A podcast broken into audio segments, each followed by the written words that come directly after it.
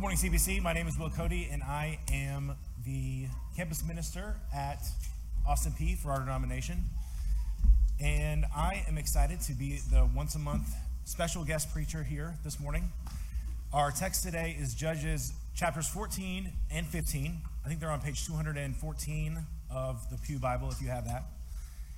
Last week we heard the introduction of our last judge in this book, of Judges. The last judge here mentioned in this book is Samson. And as we've been reading through the book of Judges the past few months, we've seen God's people, we've seen them repeatedly, over and over again, rejecting the Lord, not trusting in Him.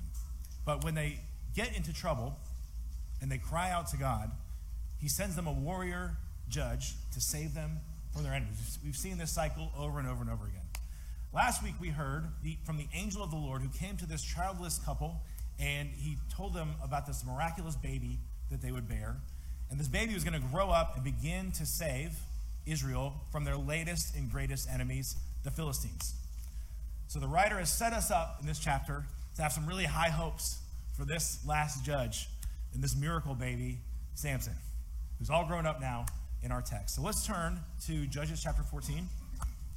And we'll read chapter 14, We'll stop for a little while and then talk about some stuff, and then we'll read most of 15 after that in a few minutes. Hear God's word to you, his people. Samson went down to Timnah, and at Timnah he saw one of the daughters of the Philistines. Then he came up and told his father and mother, I saw one of the daughters of the Philistines at Timnah. Now get her for me as my wife. But his father and mother said to him, is there not a woman among the daughters of your relatives or among all our people that you must go and take a wife from the uncircumcised Philistines? But Samson said to his father, Get her for me, for she is right in my eyes. His father and mother did not know that it was from the Lord, for he was seeking the Lord seeking an opportunity against the Philistines. At that time, the Philistines ruled over Israel.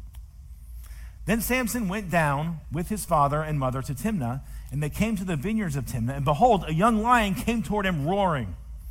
Then the Spirit of the Lord rushed upon him, and although he had nothing in his hand, he tore the lion in pieces as one tears a young goat.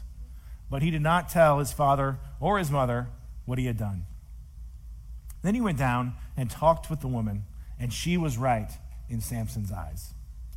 After some days, he returned to take her. And he turned aside to see the carcass of the lion, and behold, there was a swarm of bees in the body of the lion and honey.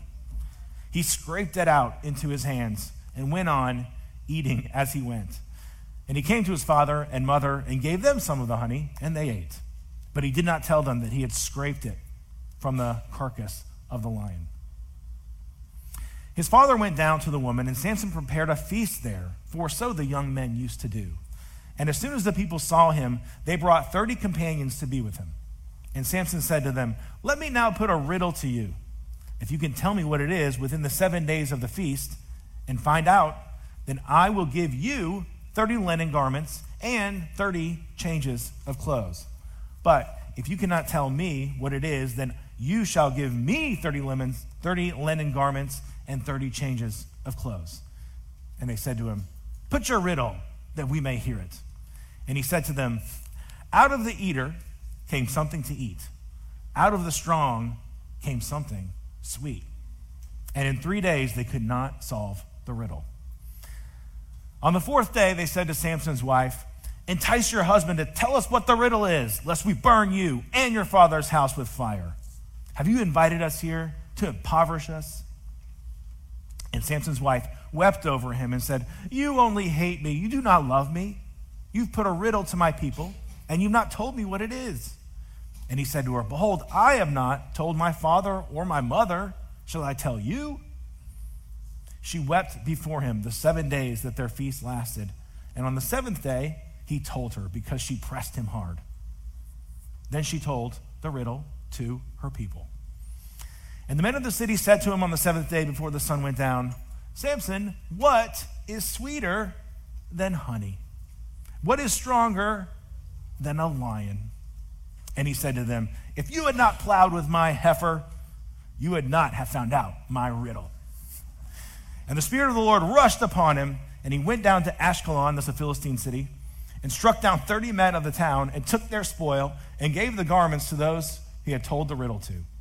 In hot anger, he went back to his father's house, and Samson's wife was given to his companion, who had been his best man.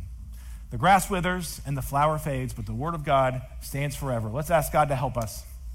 Father, every week we come to you, we read your word, we hear it, and we need you to bring it down into our hearts. Help us to understand it in our minds. Most of all, help us through that to understand you and to trust you with our hearts.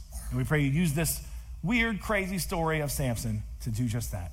Send us out trusting you this Lord's Day. And we pray in Jesus' name. Amen.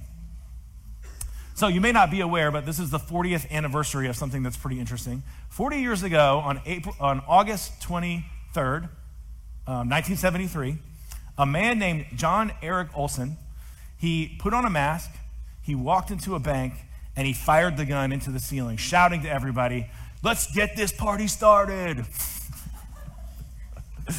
Olson apparently was as bad at getting parties started as he was at bank robberies because only a few minutes later, way earlier than he had anticipated or planned, the cops show up, foiling his robbery, foiling his getaway. And after the initial chaos and confusion subsides, he ends up, at the end of, at the end of this, holed up with four hostages inside the bank. And the standoff between Olson and his four hostages and the police lasted six whole days. They were in the bank. And during this time, he demanded his best friend be broken out of jail and brought to this really bad, bad dude, uh, be broken out of jail, brought to the bank to be with him and help him uh, in this bank hostage situation, which the police obliged. They, he also demanded $700,000 uh, guns, a bulletproof vest, and a Ford Mustang. And if he didn't get any of this stuff, he said he was going to kill the hostages. But a strange thing started to happen inside of the bank. Olson told the prisoners that he was going to shoot them. he threatened them a lot. He pointed his gun toward them, fired his gun toward them. He threatened to blow them up with dynamite. And that's not the weird part, because that's what you would do if you were um, holding hostage. You got to show them who's boss, right? The weird part, though, was their response. Because rather than being angry at this Olson guy, I would be at least a little resentful. This guy's ruining my whole week by this hostage taking thing. Um, instead, they started taking his side. And they started turning, in, they started like being against the police and for Olson. For example, at one point, Olson threatened one of the hostages that he was going to shoot the, the hostage in the leg because he wanted to show the police that he meant business. He was threatening to shoot this guy in the leg. And here's what the guy said later. He said that this is how he felt at the time. He said, how kind I thought he was for saying it was just my leg he would shoot.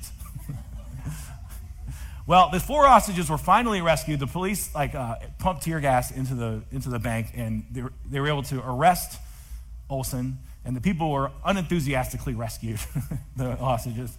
But get this so afterwards, the hostages refused to testify against Olson in court. And they, they actually ended up testifying in his defense. And some of them even helped pay for his legal defenses. They, um, and then after he went to jail, they went to visit him in jail to keep up the relationship that, that started that one day in August. It's a crazy story. I'm, I wonder, can anybody guess what famous city this happened in? Stockholm. Yes, that's right. This happened in Stockholm, Sweden. This is where we get the term Stockholm syndrome from, is from this event. Stockholm syndrome, if you've never heard of it, is this phenomenon where captives or hostages turn against those that are trying to rescue them and actually turn and even join up with those who are holding them hostage. They're kidnappers. Um, there's a lot of controversy about whether this is a real phenomenon or not. But what is real is that this is absolutely what's happening in our text today, in Judges 14 and 15. This is what happens to the people of Israel. By the end of this text today, they, they turn against God who has come to rescue them, and they're joining up with the Philistines, with their enemies who are subjugating them. And this is a new low for the nation of Israel. What is God going to do? How is he going to respond to a people like this? I usually have like a big idea that kind of forms what we're going to talk, what the text is about. But today I have a big question instead. And the big question is how does God respond when his people turn away from him? How does God respond when his people turn away from him? We have a great example of this in our text today. How do we see him respond to Israel, and how does he respond to us today when we, his people, turn away from him? And usually, this is where I have a verse or two that we get into the text and start to figure out what's going on. But let's start this sermon. Let's look at a verse that's not there. Let's do that instead. Uh, there's a verse that's not here that we need to really pay attention to. I mentioned in the intro that it's like this domino effect in the book of Judges. Um, first, what happens is the people turn away from God. This happens over and over again. People turn away from God. Then they get taken over by their enemies. And then the next thing that happens is they cry out to God. And then finally, the Lord is over, overwhelmed with compassion for this people. And he can't help himself. He sends a Savior, he sends a judge to save them. This is the cycle, repeated cycle in Judges. But in this latest cycle with these Philistines, one crucial domino is missing. And as you know, if you've ever done dominoes before, if you miss one domino, the rest of the thing doesn't happen. It's conspicuously missing from this story. And here's what it is they've stopped asking for help, they've stopped crying for help against their enemies. Every time they've cried out in the past, God has responded. Even when God's like, I know you're all going to turn from me again, I'm not sending a Savior this time. Even then, He still sends a Savior. He can't help it. But it's gotten to the point that they don't even ask for help anymore. So, what's going to happen next? And not only are they not asking for help, but their judge, their Savior that's supposed to come and save them, he doesn't seem to care either. The story of Samson here opens up with him not only just being friendly with the Philistines, their enemies, he actually wants to marry one of them. He wants to weld himself into the Philistine, uh, the Philistine family, the Philistine nation. So for a moment, I just want, like, why is this so bad? What's happening? Why is it so bad? What people of Israel do, are doing, and what Samson is doing. The obvious answer is that they're going to be they're going to be stuck in their slavery and their bondage. But there's a bigger picture of why this is so bad. Throughout the history of Israel in the Old Testament, there's this thread that weaves the whole Bible together, Read, especially the Old, Old Testament, the New Testament too.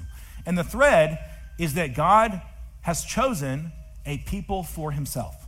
And through this people, through Israel, God is going to bless this cursed world. He's going to redeem this rebellious, guilty place. And he's going to save it through this people somehow.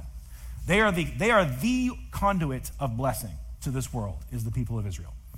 And we see this thread um, threatened to be cut several times. One of the dramatic things as you read through the Old Testament. For example, when Abraham seeks to have a child with Sarah, without his wife, Sarah, if, if he were to, if he were to um, get his way, Isaac would have never been born, and there would have been no Israel. When the people are in Egypt, they're threatened to be snuffed out by, the, by Pharaoh in Egypt when they're in bondage. When Babylon exiles the nation of Judah. And it almost seems like the, the, the, monarchy is destroyed and the people are mixed in the nations. And it seems like this, this is the end of Israel. This is it, if it feels like for a moment. Israel has these dramatic moments where they're almost wiped out as a nation in all these various ways. But here, Israel is being threatened with extinction as well. But it's not this big dramatic event. It's more like, it's more like radon gas you know, radon gas, it's the threat, it's a silent but deadly gas, right?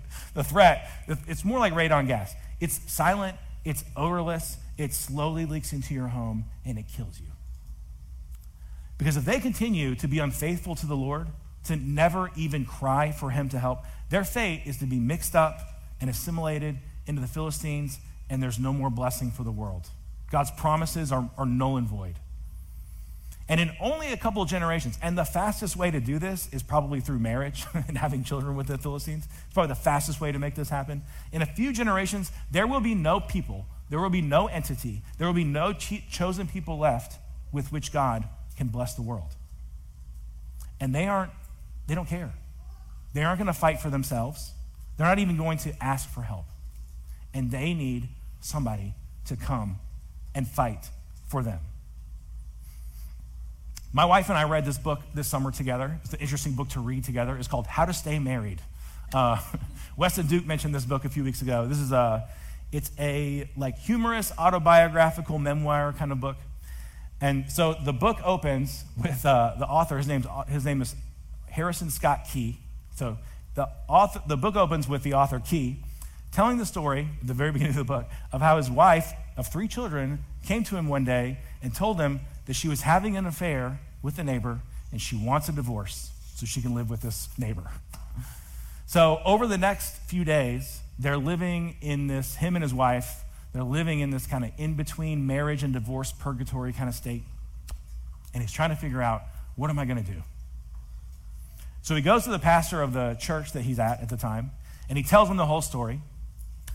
And the pastor prays for him, and then Key says that he asks the pastor for advice. And the, the pastor says, Well, we could discipline her. And Key's like, I don't think that's going to help my marriage. what if she doesn't stop the affair? And the pastor answers, Well, excommunication. So Key leaves the guy's office. He's sitting with this information. And he's wondering, What should I do? Should I give up on her? Should I give up on our marriage? And he has another conversation with a family friend named Angie.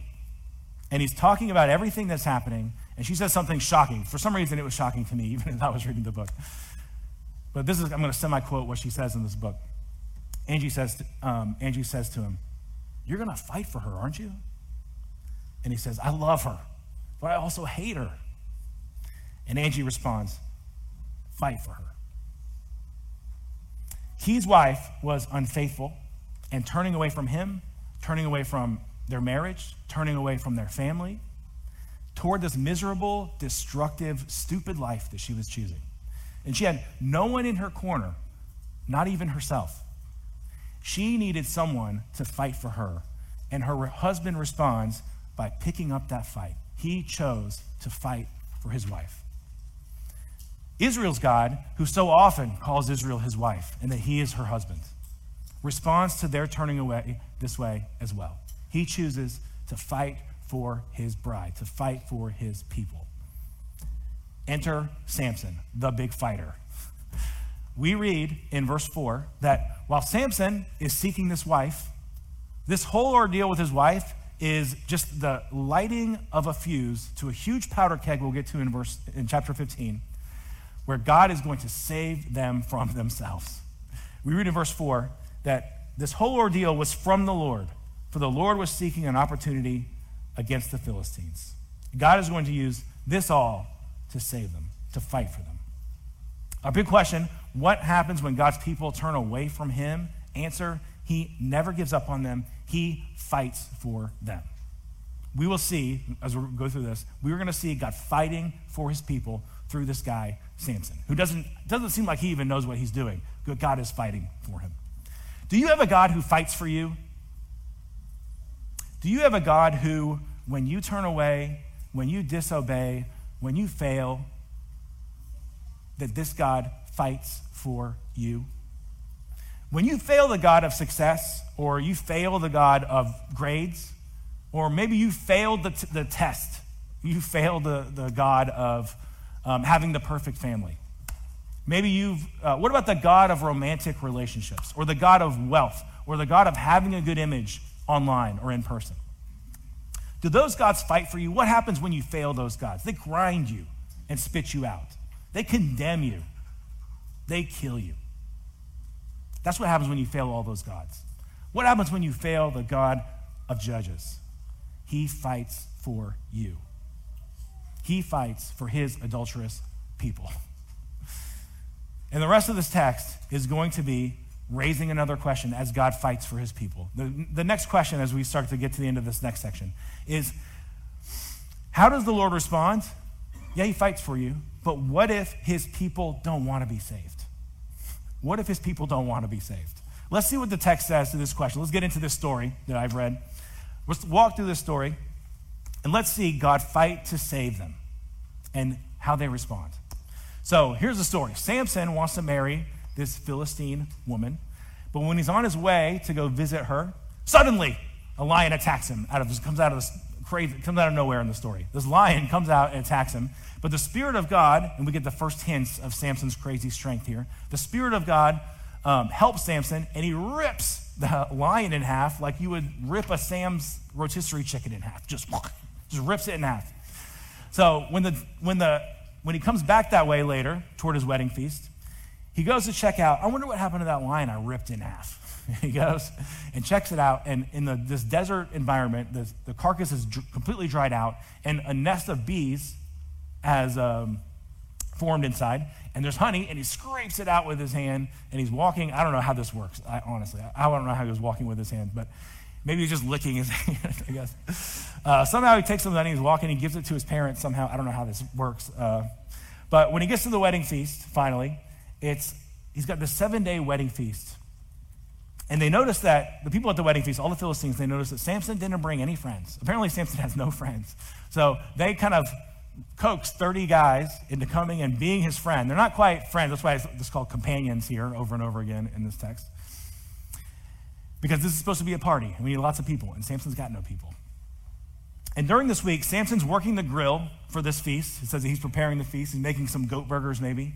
And maybe there was a lull in the conversation, but Samson wants to make things a little fun. And he also wants to make it interesting. So he asked the 30 companions, Would y'all like to hear a riddle? And let's make it interesting. Let's say, if y'all get the riddle, then I'll give you 30 pairs of clothes. And if, I, if you don't get the riddle, you got to give me 30 pairs of clothes. And apparently, these were pretty fancy clothes. They talk about being impoverished here. So these are probably a, a big source of their wealth was in these clothes. So he tells them this weird riddle. he says, in verse 16, it says, Out of the eater came something to eat, out of the strong came something sweet. And I love that this happens to rhyme in English. They made it rhyme in English. Now, this riddle is hilarious because it's both impossible and it's also kind of an easy riddle. Okay? It's impossible because it's about this thing that happened to Samson that nobody knows about. It's a secret, you know, experience that he had um, when he found the honey and the lion. It's a ridiculous riddle. It's like asking, uh, it's like, I, hey, let me tell you a riddle. What's in my pocket? That's a terrible riddle, right? That's not how riddles work.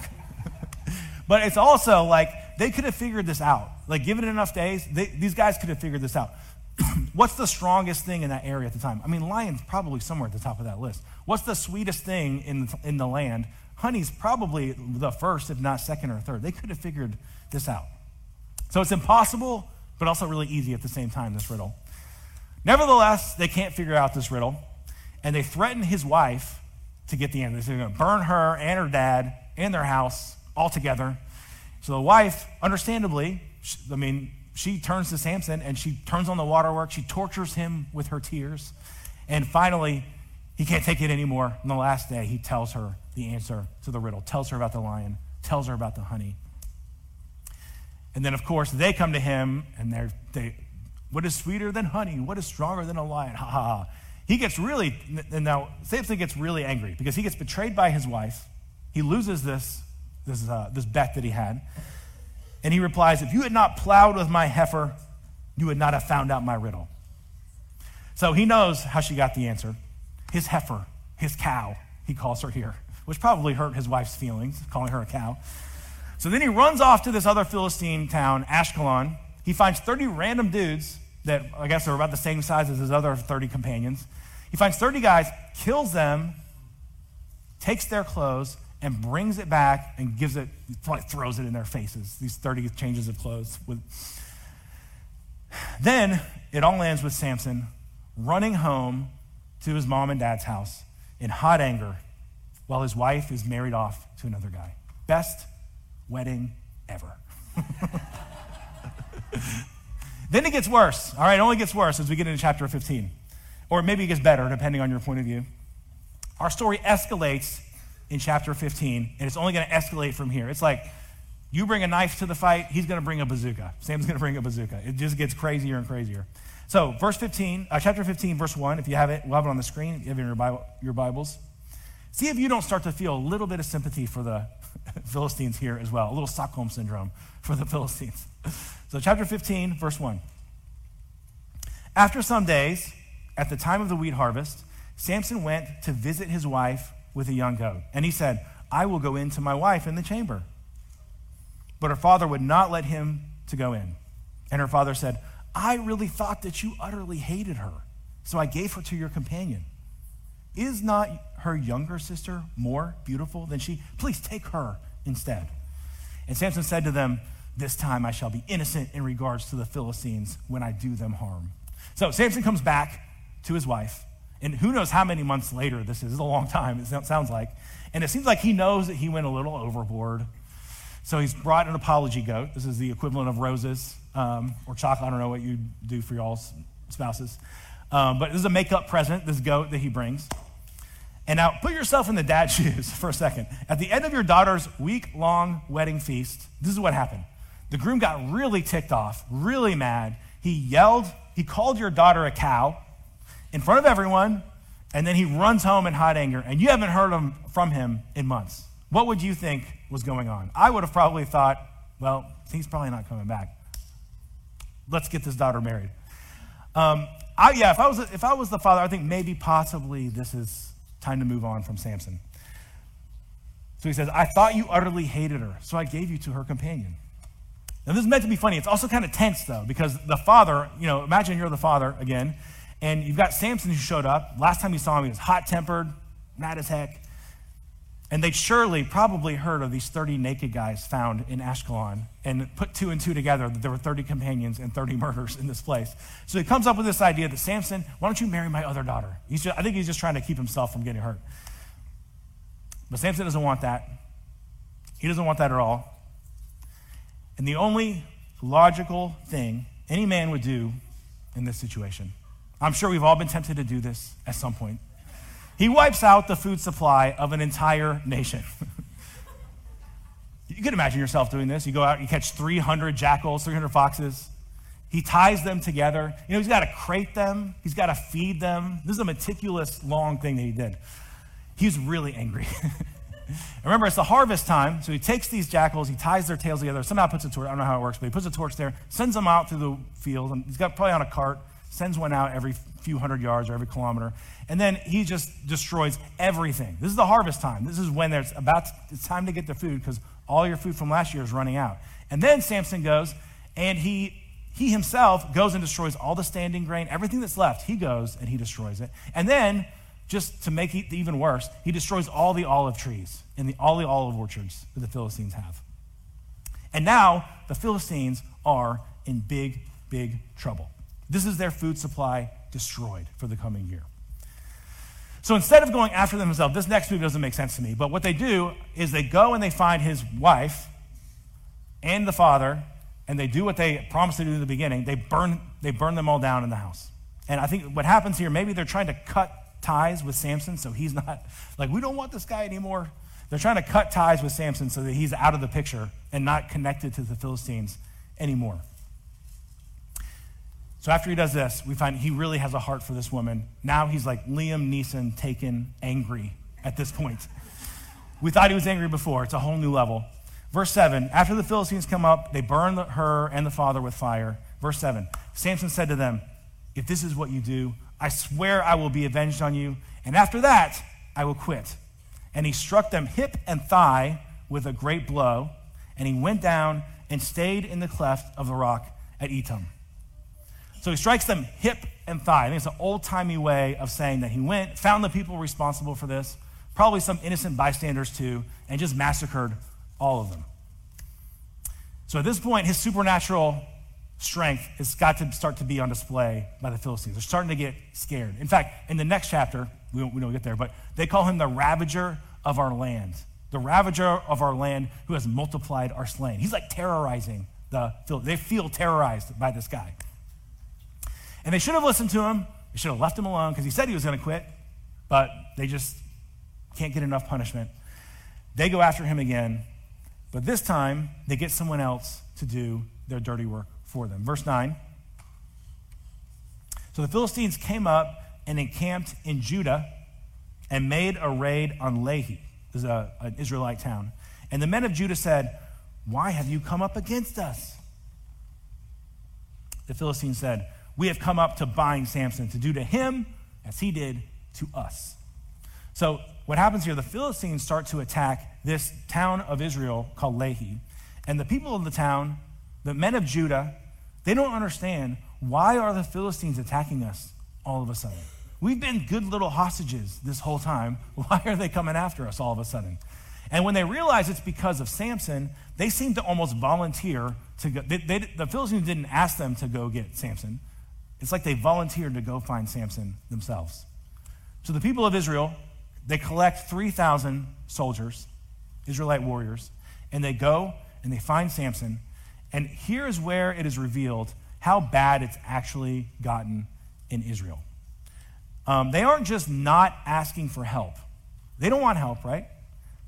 They want the Philistines to rule over them instead. They don't want any help from Samson or God. Because what we should read next in the text, we should read something like this. And when the warriors found Samson, he led them in battle and defeated the Philistines, and the land had rest for 40 years or something like that. That's what we should read next. But here's what actually happened, starting in verse 11. And notice the strange, it's really strange. Verse 11 Then 3,000 men of Judah went down to the cleft of the rock at Etam and said to Samson, Do you not know that the Philistines are rulers over us? What is this then that you have done to us? And he said to them, As they did to me, so I have done to them. And they said to him, We've come down to bind you, that we may give you into the hands of the Philistines. And Samson said to them, Swear to me that you will not attack me yourselves. They said to him, No, we will only bind you and give you into their hands. We will not surely kill you. So, what's going on here? Instead of a war cry against the Philistines, this is what we get. The men of Judah are basically saying to Samson, They're saying, Listen, Samson, we got a good thing going on with the Philistines. Don't you know they are our rulers? And they may crush us from time to time, they may oppress us, but that's the way things are. And you are messing this whole thing up. We don't want to be saved. So they see Yahweh's enemies, the Philistines, as their rightful lords. That's not true. The Lord is. But they see the Lord and they see his Savior as their enemy, getting in the way of them serving the Philistines. How upside down has it gotten in Israel? And they're going to take, here's the, here's the kicker they're going to take the one guy, the one person in all the land that could save them or even cares about them in the slightest, and they are going to deliver him to be killed. The one person that could save them. So they bind Samson with two new ropes and they bring him up from the rock to the Philistines. And when he came to Lehi, back to where the Philistines are, verse uh, 14. And when he came to Lehi, the Philistines came shouting to meet him. Then the Spirit of the Lord rushed upon Samson, and the ropes that were on his arms became as flax that has caught fire, and his bonds melted off his hands. And he found a fresh jawbone of a donkey, and put out his hand and took it, and with it he struck a thousand men.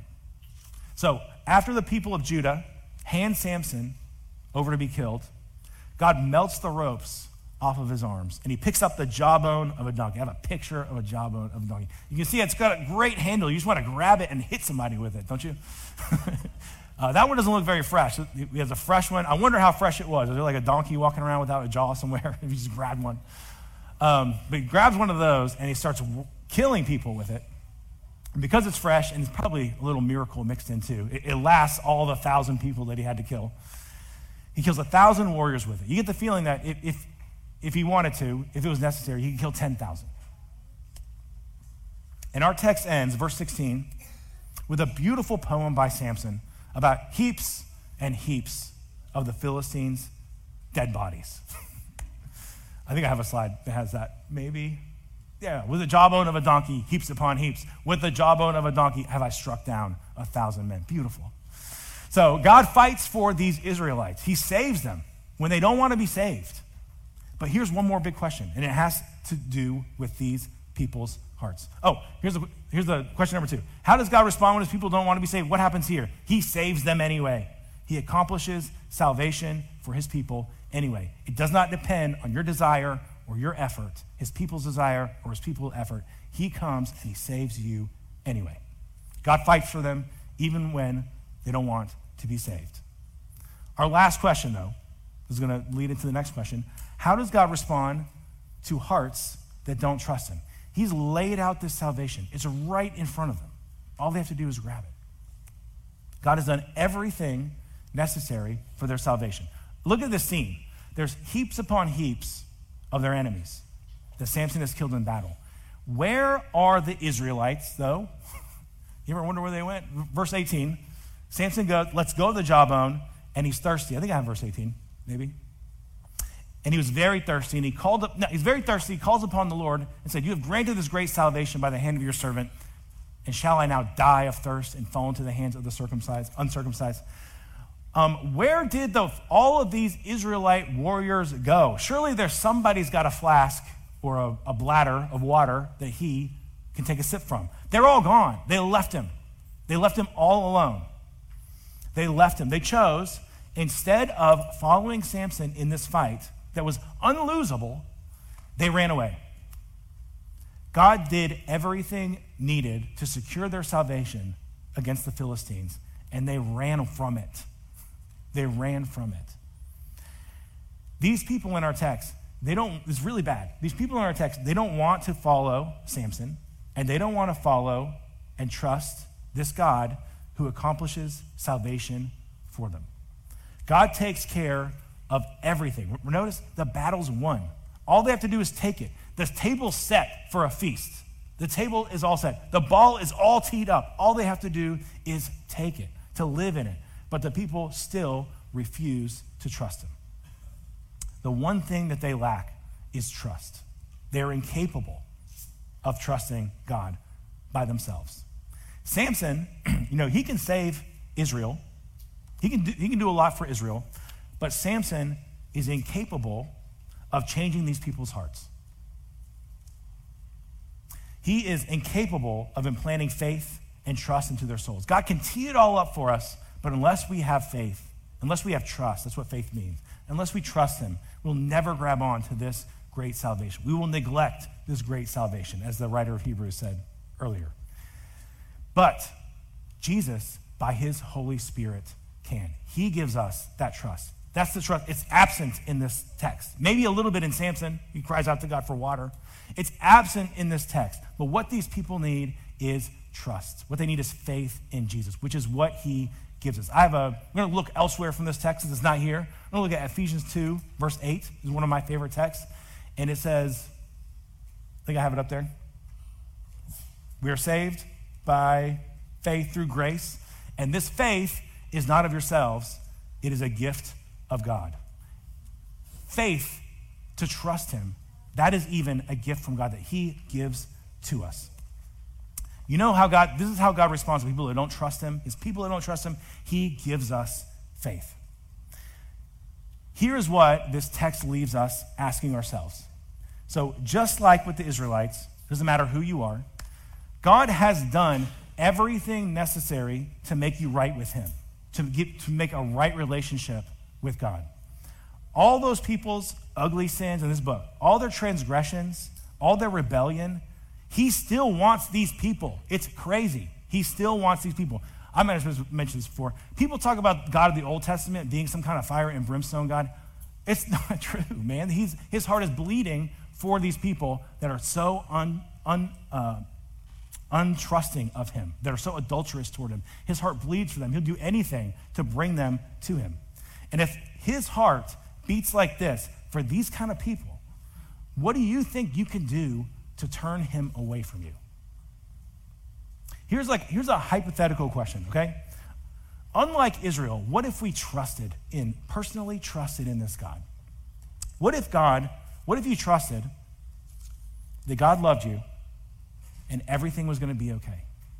This is what the Israelites should have, God, by what happened with, with Samson, God loves us. Everything's going to be okay. We can trust him now.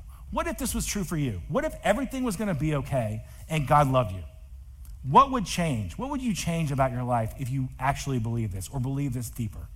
Or what could you let go if you believed that God loved you and everything was going to be okay? And you can't mess it up. That thing you're worried about later today, uh, that thing you're worried about later this week, that thing you're worried that you will never get, that thing you're deeply worried will eventually happen. What if God loved you and everything was going to be okay? Maybe the bad thing would happen. But what if God loved you and everything was going to be okay? What about the things you're worried that you're going to fail and it's going to ruin your life? What about the worry we feel for how other people think about us? What if the Lord was taking care of you through this all? What if you didn't have to worry about any of that stuff anymore ultimately? What would change? What if God, what if, hypothetically, what if, and this is all true if you trust in Jesus, what if God was going to take care of you and cherish you no matter what you did? What if the Lord was fighting your enemies and saves you from your enemies? What if He saved you from all the guilt and all the punishment you deserve for all the bad things you've done, the bad things you've never told anybody about? What if Jesus took that punishment for you on the cross and your relationship with God was secure forever? And what if it is assured that the whole world at the end of history is going to be this place that Jesus secures for us where there's no sin, there's no sickness, there's no death, there's no sadness, there's no tears, and we're going to live there with Him forever. What if everything was going to turn out okay? Ensuring this is not Samson. He is not in Samson's wheelhouse to make all these things come true. Samson's only a man. But this text, this story, has so many places in it that points forward to the actual one that's going to do this for us. Because a thousand years after Samson, there was another miraculous birth that was announced by heavenly beings.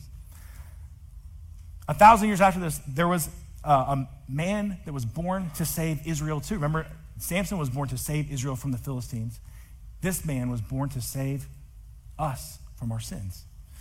This man was also handed over, bound, bound by his own people to Gentile overlords, the Romans, to be put to death because he got in the way. And after he accomplished everything his people needed on the cross, he cried out that he was thirsty too, like Samson. But he was more than a judge. He was the judge that all these judges are pointing to. He's not just the king, he is the king of kings. And he did everything necessary for your salvation and the renewal of the whole world as well. If the people were to trust in Samson, they would share in his victory over the Philistines. But as we trust in Jesus, we share in his victory over sin, over death, over Satan, over sickness, over injustice, over it all. Samson's victory was assurance that when it came to their enemies, everything was going to be okay. God's got this. This week, here's, here's our homework. Ask yourself this question this week, at least once. Ask it, if not many times. Ask yourself this question What if in Jesus, in what he has done, everything is going to be okay?